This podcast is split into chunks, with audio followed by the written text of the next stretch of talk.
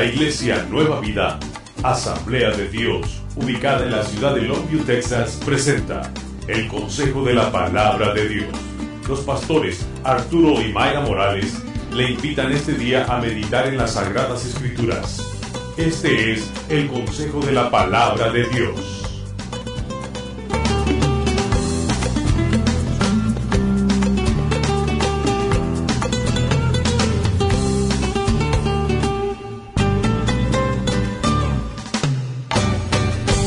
Bueno estar en la casa del Señor, hermanos.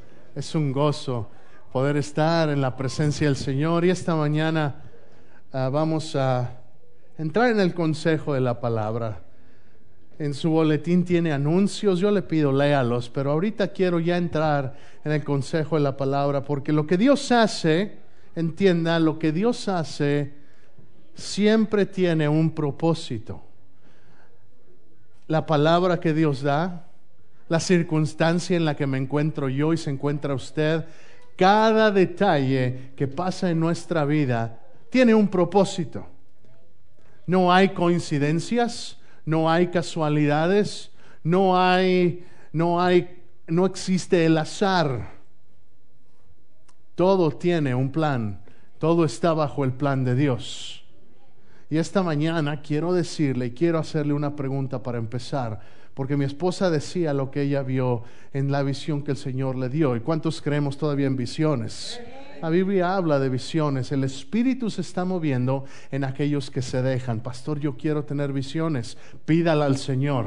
Pastor, yo quiero tener sueños, sueños divinos, sueños de Dios. ¿Sabe que Dios todavía da sueños? Sí, Dios todavía habla. No sé por qué a veces hay gente que piensa, bueno, eso ya no, o yo no soy suficientemente bueno. La Biblia me dice en el libro de Santiago, no es cierto, en el libro de Hebreos, capítulo 11, que Elías, Elías oró por lluvia y cayó la lluvia. Y dice en Santiago, dice, si Elías era un hombre, un hombre normal, como usted y como yo, y Dios lo escuchó, entonces a usted también Dios lo puede escuchar. ¿Qué, ¿Por qué le digo esto, hermano? Porque quiero que tenga fe esta mañana para recibir la palabra. Dios tiene algo bueno preparado para usted y para mí. Quiero decirle en el nombre de Jesús, como le dijo Pablo a los filipenses en el capítulo 4, les dijo, regocijaos. Otra vez os digo, regocijaos. ¿Sí sabe lo que es eso? Regocijarse. Alguien dígame, ¿qué es regocijarse? Gozarse, alegrarse. Es, estar, es estar así como estaba el equipo número dos ayer. Las águilas, si se acuerdan, los que estamos allá en el lago. El equipo número dos. ¿Cómo nos regocijamos? Hubiera visto a la hermana Marta haciendo aquí el molinito. Eh, eh, ¿Cómo nos regocijamos? Y nos gozamos. Y cuando se bautizó Andrea y cuando se bautizó José, ¿cómo nos regocijamos? ¿Cómo nos gozamos? Y, déjeme decirle, en la palabra del Señor a usted y a mí nos manda, nos manda, diga me manda, diga me manda, a mí. Ahora dígale, dígale a su vecino y a ti también, dígale. Y a ti también. ¿Qué es lo que Dios nos manda? Nos manda que nos regocijemos. Dile a tu vecino, regocíjate. Dígaselo, regocíjate. Regocíjate. Den la vuelta. Hay algunos que hermano lo dicen así como para el cielo. Regocíjate. Hermano, voltee, mire a alguien, dígale, hermano, regocíjate esta mañana. Dios está aquí. Dese la vuelta. Margarita, regocíjate. Regocíjate. Hermano, Dios quiere que vivamos una vida de gozo. Y yo le quiero hacer una pregunta esta mañana. ¿Por qué? ¿Por qué tienes gozo? ¿Por qué te regocijas? ¿Cuál es el motivo de tu gozo? Porque mi esposa decía, así como la lluvia cae y, veía, ah, no sé si alguna vez he estado en ese momento en el que empieza a caer la lluvia y es una lluvia que refresca y uno, y uno solamente está ahí parado recibiéndola.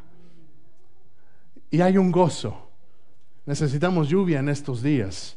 Ya hay muchos días, si no es que meses que no ha llovido aquí en Lombio. Necesitamos orar por lluvia, por lluvia física, pero necesitamos orar por lluvia espiritual también. Lluvia que nos refresque. Y Dios está mandando la lluvia a aquellos que se la pidan. Pida lluvia en su vida, pida lluvia en su casa, pida lluvia en sus finanzas, pida lluvia. ¿Qué es la lluvia, pastor? La lluvia simboliza, me dijo, lo dijo mi esposa, el Espíritu Santo que viene y vivifica aquello que se estaba secando, aquello que necesita nutrición, aquello que necesita reverdecer y aquello que está verde es que está creciendo. Si usted ve cuando vemos eh, eh, las plantas, cuando vemos los, eh, el césped, si está verde es que está creciendo, es que está sano. Necesitamos ser una iglesia que crezca, una iglesia, me estoy hablando a la iglesia de Cristo, no solamente nueva vida, sí, nueva vida va a crecer en el nombre de Jesús, lo digo esta mañana, pero no solamente esta iglesia, sino toda la iglesia de Cristo tiene que crecer. Ayer me dio gusto, ahí mismo en el lago estaba otra iglesia y, y conocí al pastor y es un pastor bautista y nos saludamos y, una cosa estuvimos de acuerdo, que somos pueblo de Dios y que queremos que el pueblo de Dios crezca antes que Jesús venga. Hermanos, hay que tener esa actitud. Yo no estoy peleado con otra iglesia, yo estoy peleado con Satanás. Y Satanás conmigo se quiera meter, pero la Biblia me dice que más puedo yo, porque está hay uno que está más grande que vive dentro de mí, que Él se llama Jesucristo. Él es mi Señor y Él vive dentro de ti también, hermano. Alguien debería gozarse esta mañana. Alguien debería regocijarse esta mañana. Quiero que abra su Biblia en Lucas capítulo 10. Porque si somos realmente honestos, muchas veces no tenemos razones para gozarnos. Es más, al contrario, tenemos razones para no gozarnos. Hay algunos de ustedes que tienen semanas buscando trabajo y no han encontrado. Quizá alguna enfermedad o quizá una situación difícil en el hogar. Estamos hablando que a los cristianos también tenemos problemas y que motivos para no gozarme también los hay. Que el carro de Jubal tiene dos, dos semanas que no lo puede usar, empieza la escuela esta semana y no sabe cómo le va a hacer que el hermano Juan ha estado buscando trabajo, se ha ido a trabajar, pero no le pagan. Hay motivos para, para, estar, para no estar contentos. Hay motivos para deprimirse. Hay motivos que, que, que, si vamos y entramos en cada uno de lo que hay realmente a veces en el corazón, podemos encontrar excusas, situaciones que hacen que no tengamos gozo. Al contrario, tengo razones para estar deprimido. Tengo razones para estar, para estar triste, para estar quizás hasta molesto. Pues, ¿qué será que a Dios ya no le importa? ¿Qué será que a Dios ya no le interesa mi vida? ¿Qué será que, que, que, Dios no, no, no, no, no dice su palabra, promesas, pero no las veo? Hermanos, déjame te digo una cosa. La voz del enemigo quiere siempre recordarte lo negativo. Dios siempre quiere recordarte que eres más que vencedor, que el plan de Él nunca falla, que si Él dice algo, si Él promete algo, Él lo cumple, porque Dios no es hombre, Irma. Dios no es hombre para que mienta como tú y yo. Prometo algo, pero a veces voy a fallar. Pero Dios promete algo y te dice, yo soy tu pastor y nada te va a faltar. Nada te va a faltar. Y es verdad, Jubal no sabe cómo le va a hacer para la escuela, pero yo sé que Dios va a proveer. Y así como lo ve cantando y ministrando, así Dios va a honrar su fidelidad. Porque otro diría, ¿para qué voy? ¿Para qué voy? Tengo problemas, tengo que esto, el otro, hermano. Yo le digo, ¿por qué se, por qué se regocija? ¿Cuál es el motivo de gozarnos esta mañana? Quiero que leamos Mateo, digo Lucas capítulo 10 porque hay un evento en el que los discípulos de Jesús se regocijan y el mismo Jesús se regocija y Jesús da tres razones por las cuales debemos gozarnos. Hay muchas más, pero hay tres importantísimas por las cuales podemos gozarnos. Dice la palabra en el versículo 17, ¿ya lo tiene? Lucas capítulo 10, versículo 17.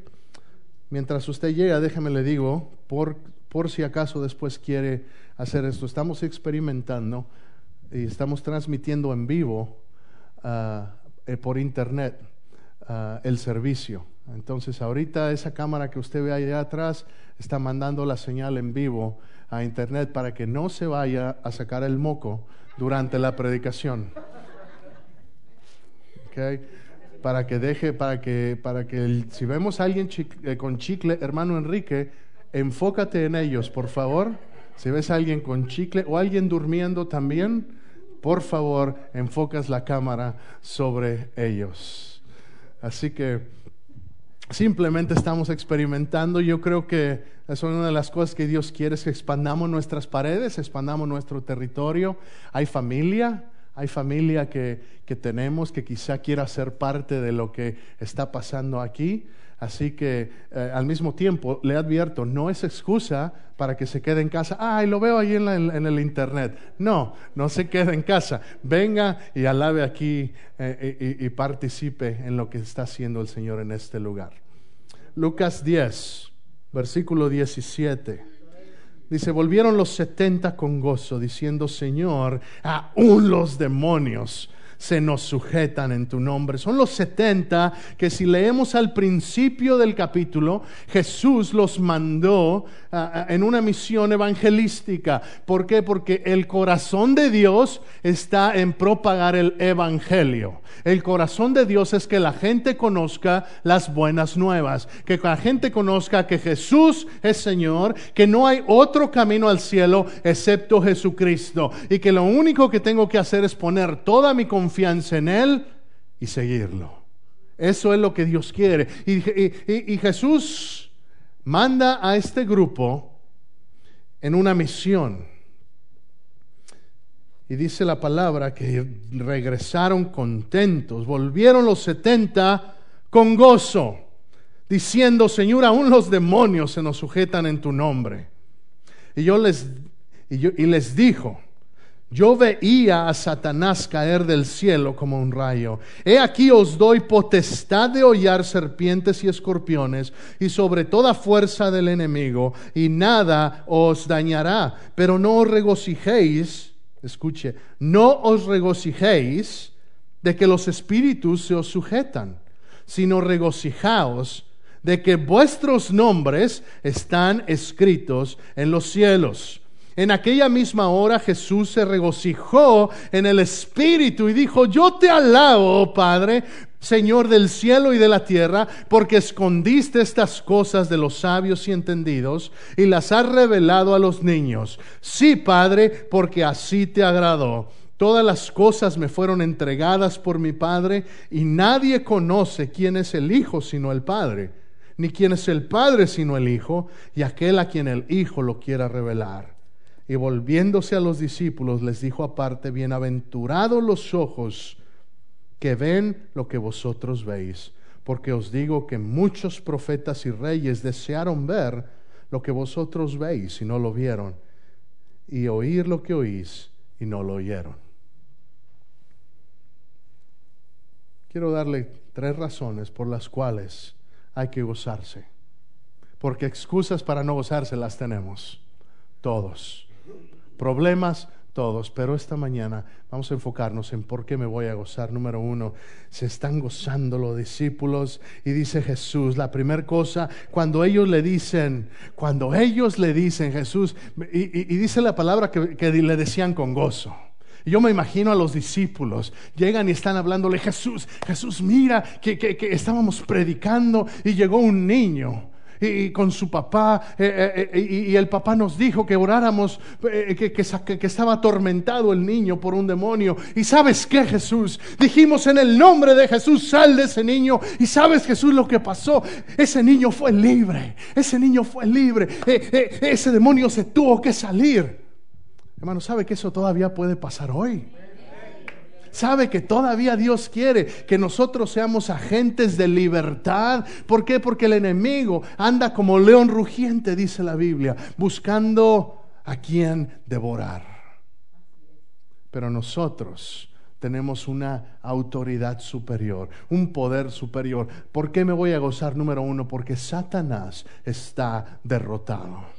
Satanás está derrotado. Todavía me atormenta, todavía tengo problemas, todavía me ataca. Sí, hermano, pero entiende una cosa, está escrito en el libro, Satanás está derrotado. Dice la palabra del Señor en primera de Juan 4:4, hijitos, vosotros sois de Dios. Hijitos, vosotros sois de quién? De Dios. Y los habéis vencido porque mayor es el que está en vosotros que el que está en el mundo. Ahí en primera de Juan capítulo 3, del 8 al 9 dice, el que practica el pecado es del diablo, porque el diablo peca desde el principio. Para esto apareció el Hijo de Dios, para deshacer las obras del diablo. Apocalipsis 20:10, uno de mis favoritos. Y el diablo, hablando, está hablando el profeta Juan, está escribiendo la revelación y habla del milenio. ¿Qué es el milenio, pastor? El milenio es este periodo de mil años. Nosotros creemos que Jesús va a venir por su iglesia en el rapto. ¿Qué es el rapto, pastor? La Biblia dice que sonará la trompeta en el cielo y en un abrir y cerrar de ojos nos uniremos al Señor en las nubes. Es lo que dice la Biblia. Yo no me lo imagino, está de película, está de ciencia ficción, pero la Biblia dice que cuando suene la trompeta, hermano, vamos a estar en las nubes. Y no, no, no en las nubes, así como algunos en la escuela que estaban en las nubes y no pasaban, ¿verdad? No, en las nubes, físicamente en las nubes, vamos a estar con nuestro Señor Jesús. Es lo que dice la palabra. Y entonces, dice los que están en Cristo nada más, pero esta tierra va a continuar. Y va a venir lo que se llama la gran tribulación. Siete años de juicio de Dios. Y después de esos siete años, Jesús va a regresar en la batalla del Armagedón.